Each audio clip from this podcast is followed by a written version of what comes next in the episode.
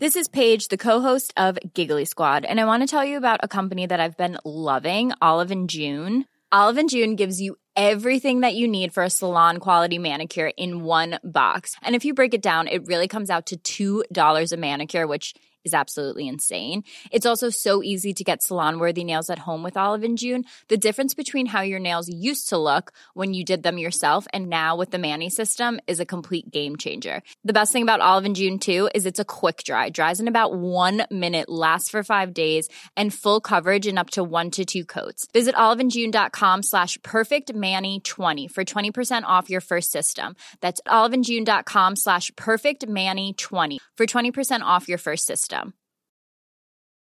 Everyone knows therapy is great for solving problems, but getting therapy has its own problems too, like finding the right therapist, fitting into their schedule, and of course, the cost. Well, BetterHelp can solve those problems.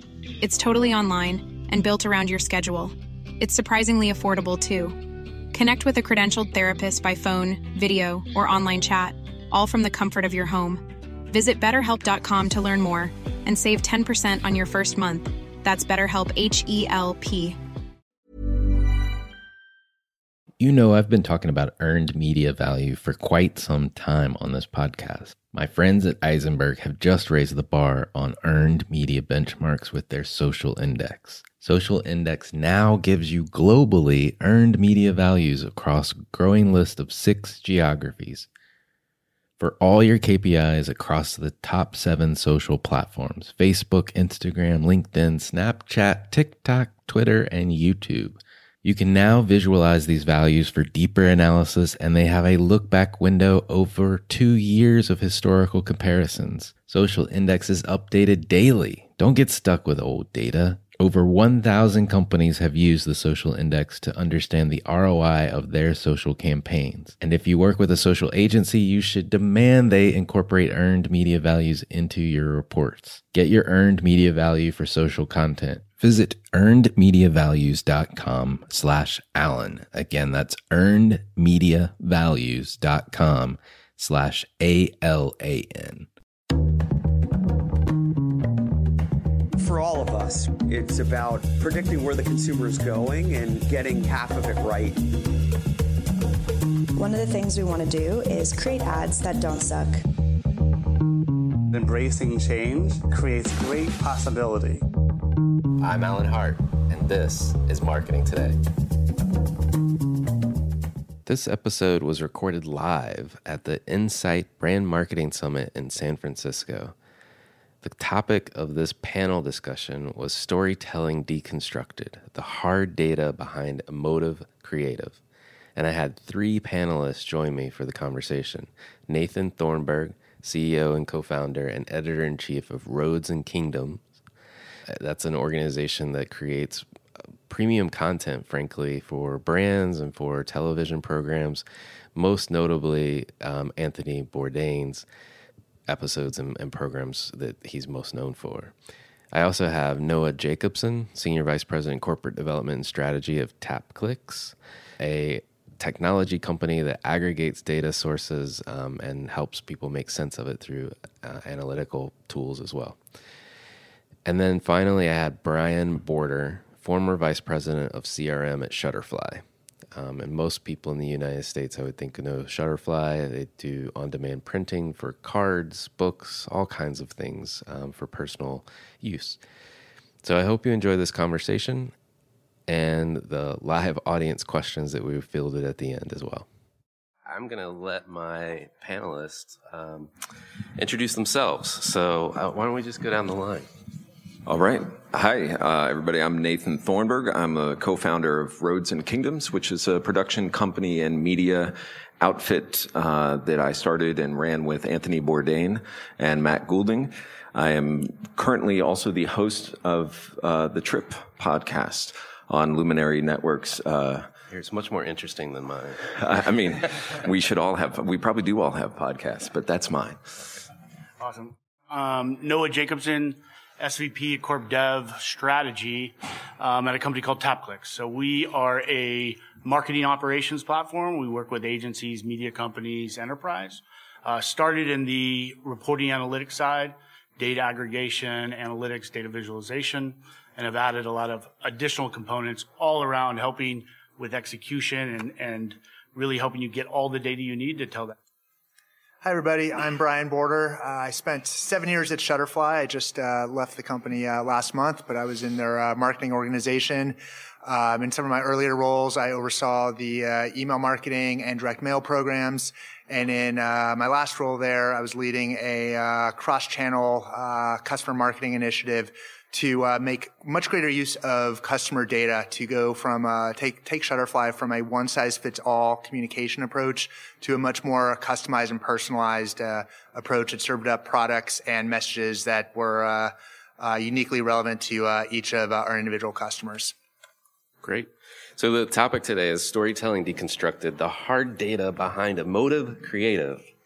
And since we've got Noah here and his company um, aggregates data and puts it together. I thought maybe we'd start with you, the yes. data guy. And uh, what what advice would you have to marketers as they're thinking about trying to get more out of the data that they have?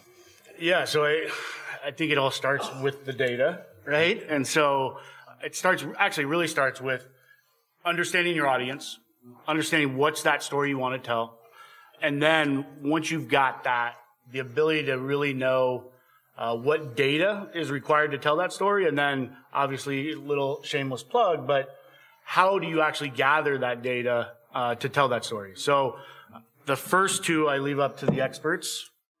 And actually, what's ironic about it is we said that 10 years ago when we started our company. Was like, oh, we'll build this really great platform that's going to give everybody the data they need to tell a story.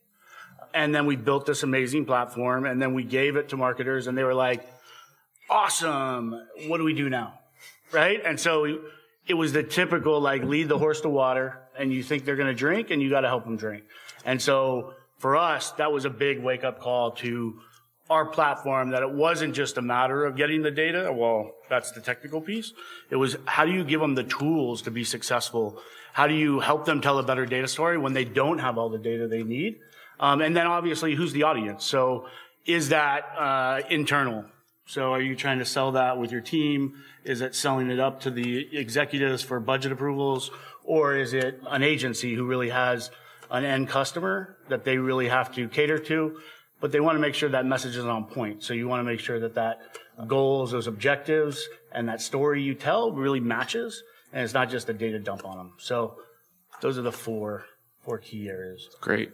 Well, Brian, you were at Shutterfly most recently, and I know when we talked earlier, you talked about the the um, need and the the pressure to show conversion, but that yep. you also felt that there was a need for other types of content to be telling stories or to highlight things and make people aware of what was available that wasn't purely focused on conversion. So how did you balance those two things at Shutterfly? Yeah, it was kind of a it's kind of a never-ending challenge. I'm sure it is with uh, many uh, many organizations, if not all organizations.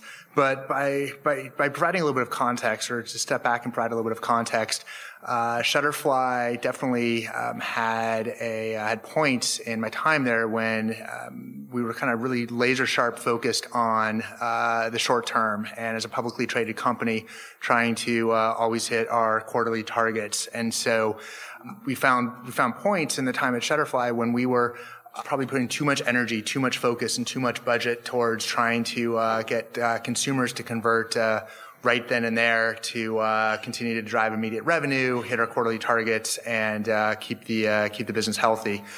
the challenge with that is the average Shutterfly customer. Only only purchases from Shutterfly anywhere from one to two, maybe three times a year. Some some of our best customers purchased more. But um, when you have a year-round marketing program and you have customers that are uh, only buying uh, a couple of times a year, just based on uh, what their specific needs are, um, you have this obvious uh, this obvious disconnect. And if you're just trying to uh, sell them hard with a promotion and a product-focused message that's just trying to drive immediate conversion, uh, you're going to be wasting a lot of energy and a lot of impressions on the on the consumer. Uh, we actually had a point a couple years ago when uh, we stepped back and looked at so sort of the relative share of energy and budget that was being spent on conversion oriented activities versus more top of the funnel brand building engagement activities. And uh, in that particular year, we realized that um, we'd shifted pretty dramatically towards short term conversion uh, focus. And the thing is, that doesn't necessarily show up in the immediate term, but if you do that for a long enough period of time, you're starting to uh, denigrate your brand and um, and then it does translate into uh, more challenging, uh, bigger challenges to uh, continue to generate the revenue that uh, that you used to have. So uh, that uh, that really uh, kickstarted us to focus more on brand building, engagement, and storytelling types of activities. And at Shutterfly, that uh, that takes a number of different forms, and that's everything from having uh, emotional videos that uh, we may post on our social sites that showcased the reactions of different consumers when they were presented with holiday gifts that were of Shutterfly products. So a great example somebody seeing a, a book of their late husband that their kids had made for them. And just the emotion that comes out of that is, is really powerful. And it's a great way to remind people of the value of, uh, the value of Shutterfly. And, you know, we got tons of engagement and tons of, tons of views of that, of that video. We also uh, we also added a uh, and really embellished a section of our site that was called that's called ideas that is literally just focused on inspirational types of uh, topics to, uh, keep the customer engaged, even if they weren't ready to purchase right then and there. And that's everything from uh, here ideas for uh, planning a, a, party for the, the, graduate in your household. Here's uh, the right time if you're getting married. Here's the right time to send save the dates and wedding invites. Uh, if you are refreshing your home, here are tips on how to uh, how to design your uh, your wall appropriately. So we invested a lot in this ideas ideas page as well. And there were a number of other uh, initiatives that we took as well to uh, to really build and really um, really invest more in top of funnel brand building engagement activities. So to actually get to your question um, in terms of how do we uh, I was going to come back to a lot of background and context, but hopefully that, it'll, it'll, be helpful. I think, I think in part, you know, how, how, we sort of solve this is we, we were, as a marketing organization, we had to push hard for engagement and storytelling metrics to have a seat at the table when business discussions were happening. So it's not just about how did we do in terms of uh, conversion and revenue from all our market, marketing activities over the last week or month, but um, we also needed to really push and inject the uh, discussion around uh, around engagement oriented metrics, and that's everything from viewing a video to uh, engaging on our social channels to clicking through an email to go to our site. And so part of it was just sort of practice and repetition and helping people understand uh, the value of that at uh, in terms of building the uh, the longer term brand equity that uh, translated into uh, brand loyalty and, and, and more sustainable revenue over the longer term. The last thing, uh, last thing I would say is uh, we found at Shutterfly a lot of times we get caught up in this very sort of binary set of discussions around uh, something is either engagement oriented or it's conversion oriented, and there's sort of no in between. But uh, one uh, one thing that I was working on during my my last uh, role at Shutterfly was making better use of customer data to identify which of which of the which portion of our customers are actually have a high likelihood to purchase sometime in uh, the next couple of weeks versus who are customers that no matter what you do they're not going to purchase anything from us. And so that allowed us to be a, lot more sophisticated in terms of dividing up our audience uh, and dividing up the messages they were getting. And so some people were getting more brand building engagement oriented messages whereas other people who were likely to purchase were getting more product and promotional types of messages that's great. So, Nathan, when we talked, I had this funny image in my head of Anthony Bourdain behind an Excel spreadsheet, crunching the numbers to figure out what he was going to say on camera. And I know that's probably nowhere in the, in the realm of possibility. Yeah, I mean he he was famous just on set uh, on his television show for sensing that somebody was about to tell him something that might approach being something that he should do, and then when he would immediately just put a, a, a complete stop to it uh, and say, nope, that's not, we're not going to talk about what's happening in the next shot or anything. Right. And, you know, and even as, uh, as an investor, as you and I were talking about, I mean, yeah. he, this kind of gets into our approach, I think, to data and marketing and how to make good content. You know, he would call me up and we, I try to give him the numbers about how we're doing in terms of audience and revenue. And he would sort of say, well, okay, that sounds fine. But, you know, just remember to just, just make it a little darker, more lurid and transgressive, uh, which were the three things that you know that was his bullet points of like what he wanted to see out of uh, out of the company. Which is, as an investor, that's a really weird thing to say.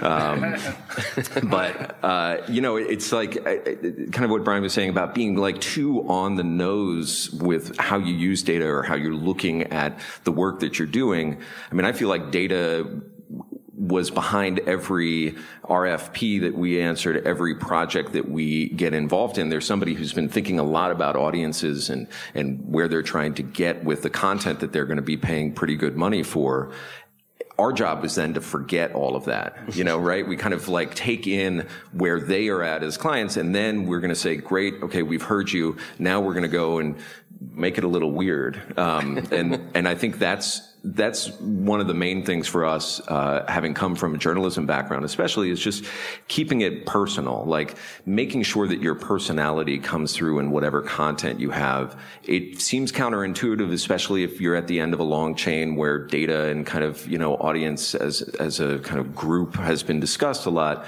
But really, when you're creating something, it's got to have your point of view. Otherwise, there's nothing to grab onto as a viewer, the listener. They just don't know who you are and why you're talking to them in that way. And I think that a lot of that's been driven also by kind of internet media culture. Like it's a very first person light kind of content world that we live in. And I, I, I, don't rail against that at all. I think it's great, you know, so it, it kind of gives you the opportunity to state who you are in relationship to the video that you're presenting or the story that you're telling. And I think we've seen, at least with our audience, like that's what they're looking for is to know who's talking to them. And the, the final thing, which I think especially, you know, we deal a lot with travel and food um, and these kind of great pleasures of life. I think a lot of times marketers and content content marketing people forget to put in some grit, like something that sucks, right? Because there's so there's such a tendency to go straight for gloss. What you find is that you know it's a very human need to have some sort of arc, like some sort of problem to solution journey that even a simple or a small piece of content will take you on. And if you don't have that, if you're just presenting a piece of content it's like, shit is great and it just keeps being great, then nobody's really going to pay attention to it. So for us, it's been, you know, that's part of our, you know, how we've learned to look at these things. Sometimes it's an education with, you know, people who are on the client side to just let them know, like, we're, we're going to present some challenges that might be present in your destination or in the, the, the, wine that you make. But then we're going to get to a place where everybody's going to be pretty, pretty satisfied at the end. Yeah. Well, I'm going to stay with you for a minute, Nathan. I'll come back to Brian and, um, and Noah. But you do use data towards the tail end, right? You've got a piece you're working on, you're trying to put it out into the world. You mentioned something I had never thought of before when we talked before about how data comes back into the equation on the distribution side. Yeah, I mean, as, as a media company, especially, we'll often package audience and distribution into content that we make, and uh, and then we have some very specific goals that people want to reach. What we find is if we don't follow some of our own rules, or if we have come up a little short in terms of making content that's incredibly engaging, you know, you can buy an audience these days. Like everybody knows how to do it, and it's a it's a healthy part of a lot of campaigns.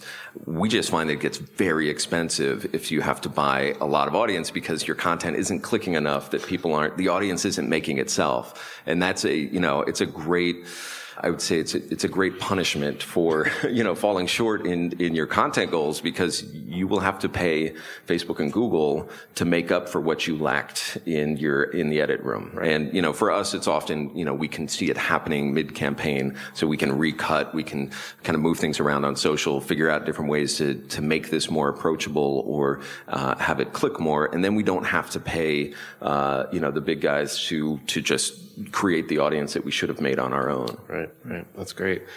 So, Brian, you had an example, and I believe it was around the holiday campaign, and mm-hmm. I wondered if you could talk to me about like what tell us a little bit about that and then you know what was the data that led to the insight and where, where'd you go with it from there yeah, sure. So, so one of our uh, biggest products at uh, Shutterfly is uh, is selling holiday cards, and uh, that uh, that is something that kind of makes or breaks breaks our holiday season, and uh, the holiday season kind of makes or breaks the year. And a few years ago, we uh, we were doing research by talking to uh, consumers, both current Shutterfly customers and people who hadn't been Shutterfly customers before, to understand why they had or hadn't bought uh, holiday cards in the past. We uh, we learned from uh, from folks who hadn't bought holiday cards specifically over this past year that it wasn't the primary reason wasn't because of price. It wasn't because of the selection that Shutterfly offered. It wasn't because they ran out of time, although that did factor into uh, a lot of the answers. But the number one reason uh, why people didn't buy holiday cards from us in a particular season was because they didn't have a uh, a good enough photo of their family to uh, to make the card. So that uh, that really you know, a light bulb went off in our heads that uh, really shifted our focus towards uh, about the window in which we talk to our consumers about holiday cards, which is typically in November and December during the, the core holiday period, we realized that, hey, uh, there's this huge opportunity at other times of the year to remind people about holiday, Shutterfly holiday cards and to remind them to get, uh, to get pictures of their family during times when uh, their family was going to all be together. And so the classic examples was we started investing a lot more energy during uh, the summer months when families are on vacation uh, reminding them about holiday cards and saying, get those, uh, get those great family photos now that you can then use in our holiday cards a, a bunch of months later. Um, that worked, uh, that worked really well. Um, and then one year um, after that period, we learned the hard way um, that uh, we that, that, how valuable that was to really seed uh, holiday card messaging and content uh, much earlier uh, in uh, than in the in the holiday months. We learned the hard way about how important it was because uh, we we saw holiday card sales go down one year. And uh, when we look back, we realized that we'd sort of taken our, our foot off the pedal and hadn't, uh, from a, in terms of what we'd done in prior years, we didn't invest as much in those uh, upfront impressions, those upfront uh, inspirational types of messages and helpful reminders and tips uh, that we've done in previous previous years to get people thinking about holiday cards much much other than the holidays. That's awesome. That's awesome.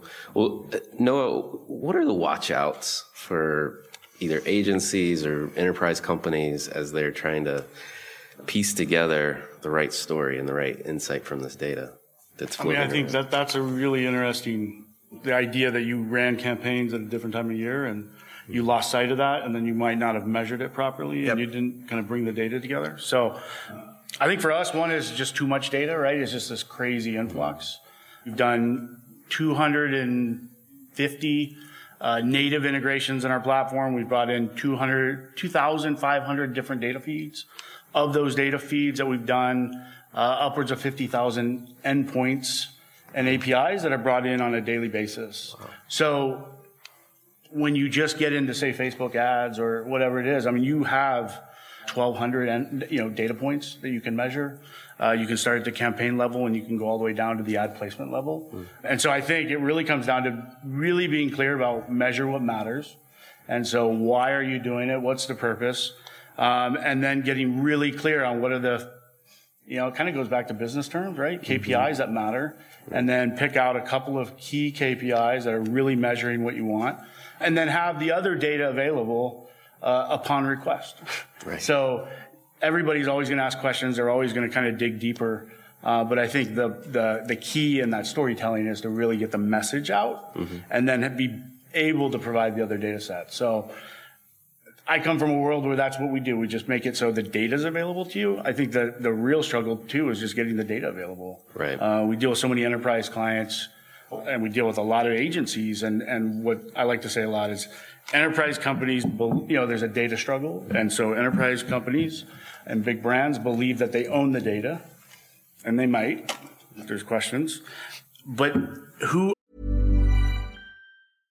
this is Paige, the co-host of Giggly Squad, and I want to tell you about a company that I've been loving, Olive and June. Olive and June gives you everything that you need for a salon quality manicure in one box. And if you break it down, it really comes out to $2 a manicure, which is absolutely insane. It's also so easy to get salon worthy nails at home with Olive and June. The difference between how your nails used to look when you did them yourself and now with the Mani system is a complete game changer. The best thing about Olive and June too is it's a quick dry. Dries in about one minute, lasts for five days, and full coverage in up to one to two coats. Visit oliveandjune.com slash perfect Mani 20 for 20% off your first system. That's oliveandjune.com slash perfect Mani 20 for 20% off your first system. Hiring for your small business? If you're not looking for professionals on LinkedIn, you're looking in the wrong place. That's like looking for your car keys in a fish tank.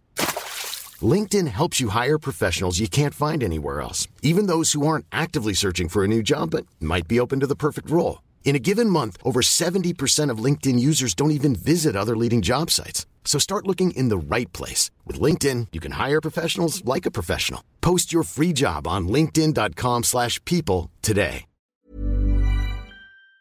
Owns access to data. And so a lot of times the brands, while they're using agencies around the world, they're still living in this world of 30, 60, 90 days hmm. that it takes them to get a real ROI story back.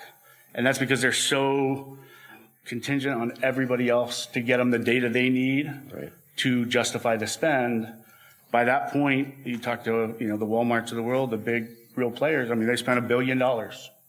Maybe they spent $3 billion by the time they found out what three campaigns ago did. So uh, we're in a data world. You need to have it. You need to get access to it. You need the tools to do it, but you need to know why you're doing it. Um, and then make sure that that story actually resonates with whoever it is and then cover your ass with all as much more data as you can. All right. Good.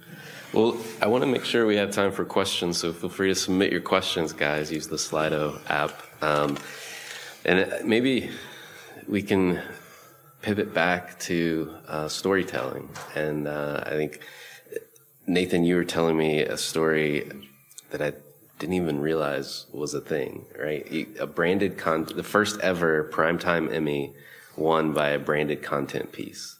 And that was one of the parts that you guys did. Can you tell us a little bit about that? Yeah, I mean, uh, there was. Um, I mean, for me, if anything, it's kind of a a parable for where we are in branded content. You know, and I think especially I'd worked for a decade as a as an editor at Time Magazine. I was terrified of brands. I mean, we were taught to be uh, just very, very wary of of having anything that would be kind of commercially relevant. Uh, we never knew what was happening on the other side of the the wall with revenue. And you know, fast forward to today, where I truly believe that the end consumer feels much more empowered to make their own decisions about whether a piece of content is legit, right? It can be branded, it can be, you know, paid for by a client or a company, as long as you're transparent about where that's coming from and you're not doing some kind of queasy product placement and not telling them about it or something. I think you, you know, it's a much more open world in terms of what they just want to see if it's interesting. Like, are, is it good? Like, do I want to watch this to the end? And it doesn't, it doesn't have to do with feeling like it, it couldn't have been touched or couldn't have a marketing goal in the end. So for us, we had this joint project that we did with CNN called Explore Parts Unknown, which was a way to uh, both engage with brands and uh, marketers who wanted to be close to the un- Parts Unknown show but didn't want to do broadcast television or wanted a digital component. So we created a digital home for journalism around all of the destinations in the CNN show. And as part of that, we had these kind of marquee video projects that we did with Land Rover, which was our launch sponsor, and also with uh, All Nippon Air- Airlines. So these video series were uh, expensive and they were fun and they were shot on location around the world and they were kind of in the in the style of uh, the Parts Unknown show. And Tony was involved uh, both on camera and as a producer. I never in a million years thought that the Television Academy would allow it to be entered. I mean, to be honest, like we, we thought we would be disqualified right out of the gate because it says right at the beginning, it's got a big old Land Rover right there. Like this is a Land Rover video series. But the one that we did with, uh, with Tony in Los Angeles called Little Los Angeles. Uh, and it's basically six episodes of him doing what he did so well, just kind of eating and drinking and talking through six different ethnic enclaves uh, in the LA basin. And it wasn't, you know, it wasn't rocket science, but it was shot and conceived with a lot of heart for the city. And we submitted it to the Television Academy, and they actually let it go through, and it ended up winning a, uh, a primetime Emmy, um, which was incredibly surreal. And, you know, I think for us, it was obviously a great moment, but for this whole concept that I think a lot of people in this room are invested in, which is that really great content can happen in uh, coming from a brand space, I thought it was pretty uh, revelatory. And, uh, I mean, that wasn't why we partied all night, but it's a nice little add on uh, after that. Yeah.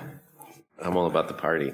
it was it was there. well, it looks like we've got a couple of questions. So um, uh, let me. I'll read a couple of these out. Uh, with all the data readily available, how do you decide when to pivot based on learnings or keep listening and learning? How to be responsive but not too reactive? Maybe I don't know who wants to take that. You want to go? Sure, sure, sure, sure.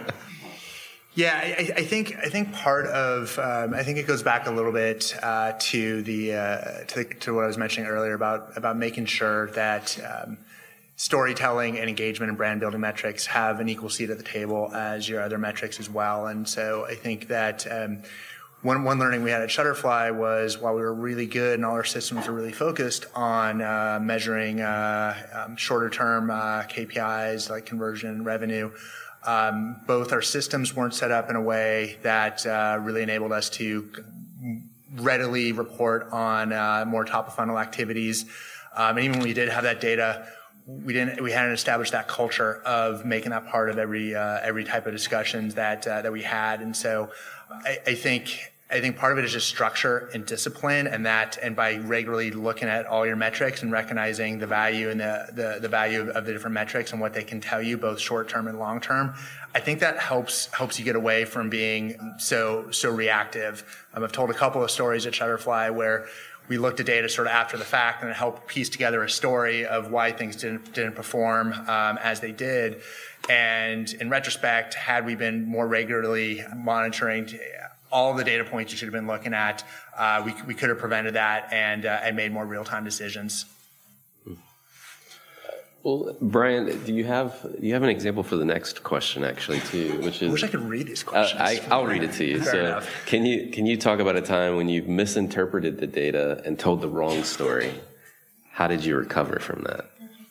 I'm going to suggest you find another question while I think of that one. okay, we'll okay. come back to you. Let me, We'll let me think about you. a good example for that. Um, Noah, this one might be a good one for you. Uh, I don't know where it went. Oh, what type what type of roles or people do I need to be effective with data storytelling? I mean, you you're consulting clients, you're putting this data together. I don't know if there are roles that you're Yeah, yeah. No, I think. I mean, I think.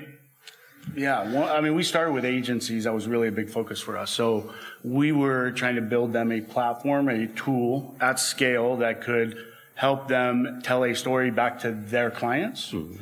What we found was they also, uh, depending on the type of agency, so we work with a lot of large media companies or evolved into big agencies themselves.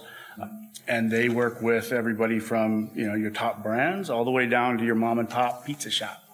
Um, and so helping tell that story to the right audience just in who your client is, not to mention helping their sales teams uh, literally tell a story to them so they can tell the story back to their client. And so I think all the way up and down, it goes all the way up to your kind of top level executives who want a high level aggregated story of how is our agency performing? You know, what platforms work best for us? Where do we make the most money? But which are most effective, right? So they're telling an internal story about making business decisions. You know, the sales rep is really making decisions around, you know, in a small, maybe a media shop where they've got 35 different pizza shops that might be there. They're, they're looking for a story of how do I upsell, cross sell, um, and how do I use data in aggregate to prove why the advertiser who's telling me they only want to spend, you know, $500 on a search campaign, why we should be talking $10,000, right? And so they're usually, I, I talk about being on your heels. They need things to be on their toes. And so you need uh, account reps. You need anybody in marketing to be able to be on their toes. They need the data in hand to do that. And so it depends on the audience they're talking to, but they need flexibility and it needs to be quick and easy and they don't need to go to their IT department and put in a request and hope that the data management team kind of like prioritizes them and they need the tools at their fingertips. Everybody's got to have data liter- literacy, I guess is Yeah. the right way to say that. Brian, you got a I'm ready. example? All right, go for it. Hey, go for it. Thanks for buying me a few minutes. um, so, so one example that comes to mind is is in the in the earlier days, days during my time at, at Shutterfly. For each of our marketing channels, we had two different ways of measuring the uh, the impact of the channel, and there was our sort of cross-channel uh, attribution system, and then there was the individual channel uh, metrics that really just looked at how did your channel perform uh, irrespective of uh, whatever other exposure uh, your, your, customers may have had to other other teams' channels. So. The specific example is with display marketing. So we um, we made a lot of decision, a lot of investment decisions on display marketing that uh, were based on a belief that it was generating greater greater revenue and conversion, kind of in the immediate term, than it really was. Uh, we found uh, by looking by, by shifting our focus more from looking at just display in a silo, but looking at the relative impact of display in an attribution system, we, we realized that uh, that the impact of display was quite a bit less. And we were able to validate that by doing um, some control testing of uh, customers that uh, got exposure to our display ads and customers that didn't, to really just sort of really hone in on the fact that the uh, the expected impact that we thought it was having was a lot less. Um, so that it shifted our budget away from display a little bit, but it also it also actually more importantly it shifted our the way we thought about display as a channel. So we looked at displays less. We were able to prove it out less as uh, something that uh, was really good at driving immediate purchase, immediate conversion uh, of our customers, but we still believed in it, but more of a uh, of a top of funnel top of funnel channel. So so even to this day, Shutterfly still still invests in display, but just um, looks at it as serving a different purpose. And so it was only through being a little more rigorous with uh, looking at the uh, the relative, relative, impact of that channel compared to all the other marketing channels that uh, allowed us to reach that conclusion. Awesome, Nathan. I'm going to come to you with this question. So the question is how do you avoid confusing customers as your story evolves and changes? What about pivoting away from your original story altogether? Has that ever happened on uh, one of your programs? In terms like within a single campaign, I'm asking you like it was yeah. your question, but uh, yeah, yeah, sure. I mean, I, I, I would, I would think that's more based on kind of almost like a medium, like where are you reaching people at, at what time? Mm-hmm. I mean, when we, what we see is, and, and there's a data story, I think, to be told about this. We also see it just kind of anecdotally and from an editorial perspective is when we, we, we have generally like these flagship video campaigns, these big projects, and then you distribute it across all these different social media channels. And the trick is always to be appropriate for your, for your outlet, for your platform. And Instagram has different needs than Twitter and Facebook. So you're presenting different versions of the same core narrative. I think what can happen and what we've seen happen a few times for ourselves is are you actually telling a kind of different flavor of the story? Will people be, you know, will they be confused when they get to the to the to the big flagship project because the thing that they saw on on Instagram just felt like it had a different, you know, like that was all food porn. But then when you get to the actual video series, now you're talking about politics and and you know, as with with a lot of the work we do, they're all kind of combined in some way, and everybody can either get a little something for themselves or end up being slightly confused about why they have to wait through, you know, some, this sort of heavier topic to in between dishes or something. So for me, it's it's more about uh, just making sure that as you slice and dice your your kind of larger campaign and your larger project, that you're representing it kind of faithfully while staying true to each platform. That's good. So the next question is, um, I'm moving around. How would you change the mindset of executives to not just focus on the short term conversion to longer term customer value focus in a VC owned situation? I, I want to know the answer because that's worth millions, I think. Anybody want to take a stab at that? I mean, I'll hit it from uh, the idea that if you can't measure all the data, if you can't see it all in one place, then you're going to struggle to to justify each spend. Mm-hmm. So I think that that is you get so siloed, and and in a lot of large organizations, you get maybe an email marketing team, you get maybe a display team, maybe a search team, um, and they get really caught up in their own, and you, and you lose sight of the the cross channel and how do you how do you present that data back to justify the spend throughout the entire campaign and not by channel. Hmm. And so they're looking at bottom of the funnel and they're looking at what's actually re- getting the true attribution and it's an attribution problem and it's never been solved and it's it's a struggle and if you don't own it from end to end it's a super super duper struggle. Yeah. I'll, I'll add a, a, recent podcast episode I had with um, um, Ty Shay from Norton LifeLock. Um, he's just recently left, but he talks about this concept of performance storytelling. He's been through five exits, I think. I may have that off, but LifeLock was one of the more recent ones that they sold to Symantec. But he has an investment banking background, so getting to executives and how they think, he had this concept of marketing jujitsu, which is if I'm getting pushed too hard on this notion of you know conversion, conversion, conversion, um, and well, let's just turn it off and see what happens and he's turned off marketing before multiple times just to huh. prove what happens when you turn off marketing. Right. Um, and then he's a big test and learn guy. So maybe for those that are out there that ask this question, just turn it off. Good luck with that. yeah. yeah. I mean, they, they might they might stop squealing. So uh, anyway, let's go to the next question. Uh, let's see. Can you? Uh, I think we covered that one actually. I'm refocusing my channels approaches to be brand relationship focused. How do I achieve this change while still maintaining short term revenue sales goals? Sure. Um, yeah, I, I, think that I, I, talked earlier about the the concept of sort of sometimes at, at, least at Shutterfly we get caught up in this very sort of binary type of focus to where things were either engagement oriented or or conversion oriented and the example I gave is that that can that can change from one customer to the next. Um, and there's some channels, again, email is a really obvious one that allows you to really sort of enact that. And so, depending on what channels you're talking about, you might be able to take more of a nuanced approach uh, to uh, to serve up different types of content to different types of customers at the at the same time. I also mentioned though that I, I manage the uh, the direct mail channel at, uh, at, at Shutterfly, and that that was one of the few channels that really was looked at uh, to serve two purposes. And one was to really build awareness and engagement and uh, understanding of the Shutterfly brand and the offerings. And then hand in hand with that, it was looked at as a, a, a conversion uh, a, a, conversion channel as well. And so we, we every year Shutterfly sends a big 24 page catalog. They send other big mailers.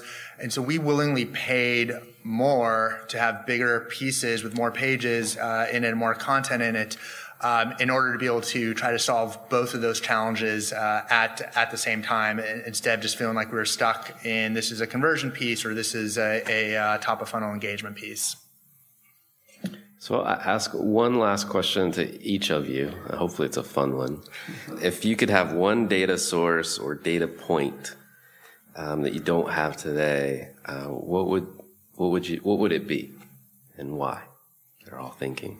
I need like the Jeopardy clock. yeah, I, I, think I think for me, just thinking back on my time at Shutterfly, and it goes back to a lot of uh, a lot of what Noah's uh, been talking about. It's it's it's really been able to understand the full set of um, experiences and interactions and visibility that consumers had to your brand. So I know which consumers have seen display uh, display ads. I know which uh, which customers have seen emails and which we've mailed direct mail pieces to, but I don't necessarily know what they've seen on Facebook and the social channels um, I don't necessarily know everything they're doing uh, on Google when they're uh, when they're searching, and I know there there are tools and vendors that uh, can provide some of that, but it's hard. And I don't think that solution's fully there yet. And so I think we can map that out uh, more holistically, um, and as uh, as Noah mentioned too, quicker than 30, 60, or 90 days, have that information. Uh, I think that would that would shift a lot the the focus um, in terms of where we put our energy at Shutterfly.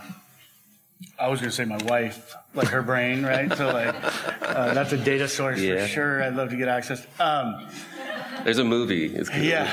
What, Women Want or something like that. Yeah. Um, it's an old one, but it's a good one. I mean, I, one, and I try to stick to marketing. I, I, think that's the problem. I mean, if we do just pick one, uh, you get a couple of big players out there that seem to own everything, and we're right. all kind of in trouble or we're all indebted to them, right? So um, we need to not pick just one. We need to find the right one for the right customer, the right audience, whoever you're telling the story to, right? So uh, it is not just one, but it, but it can be just one. you're, you're doing that jujitsu thing. Yeah, right. I know. Yeah, yeah, that's good. Nathan. Yeah, I mean, I think I don't even know if this would qualify as a data source, but for us in digital media, especially, just just knowing who the hell is on the other end of the line, you know? If there was some way of just having much more of a sense of like, these are individuals. And every once in a while, we've branched out into live events or we'll have kind of dinners that we host. Uh, did one in San Francisco, uh, some out in New York. And then it's just like this miraculous thing where all of these kind of, all of these audience numbers some of them actually show up and they're in person and they're in a room. And then, you know, I feel like I've learned so much more about how they respond to roads and kingdoms just by having them show up in person. And, and I do feel that for a lot of us in digital media and certainly in marketing, experiential marketing is a, is a big deal because there's such value in that, like, in that individual, this real person that's not just a part of the digital kind of flood of information. Um, and I have, you know, as you're saying with the like the holisticness, there's none of these tools have come close to really being able to tell me, you know, who these people are. We just kind of we send out a net into the universe and catch some of them for dinner, you know, and then they'll come by. But other than that, like I'd love to have a much more complete vision of the individuals behind uh, people who are consuming this content. Great. Well, thank you guys. Thank you very much. Well, thank you. Thank you. Thank you.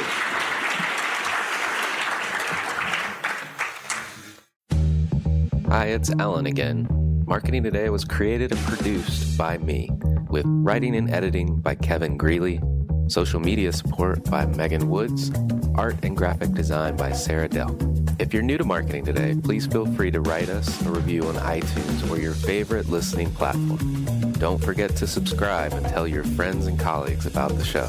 I love to hear from listeners, and you can contact me at marketingtodaypodcast.com. There you'll also find complete show notes with links to anything we talk about on any episode.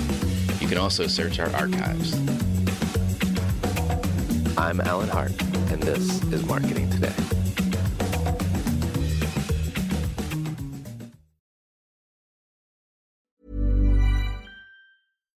Deserves the best, and there's no better place to shop for Mother's Day than Whole Foods Market. They're your destination for unbeatable savings, from premium gifts to show-stopping flowers and irresistible desserts. Start by saving 33% with Prime on all body care and candles. Then get a 15-stem bunch of tulips for just $9.99 each with Prime. Round out Mom's menu with festive rosé, irresistible berry chantilly cake, and more special treats. Come celebrate Mother's Day at Whole Foods Market.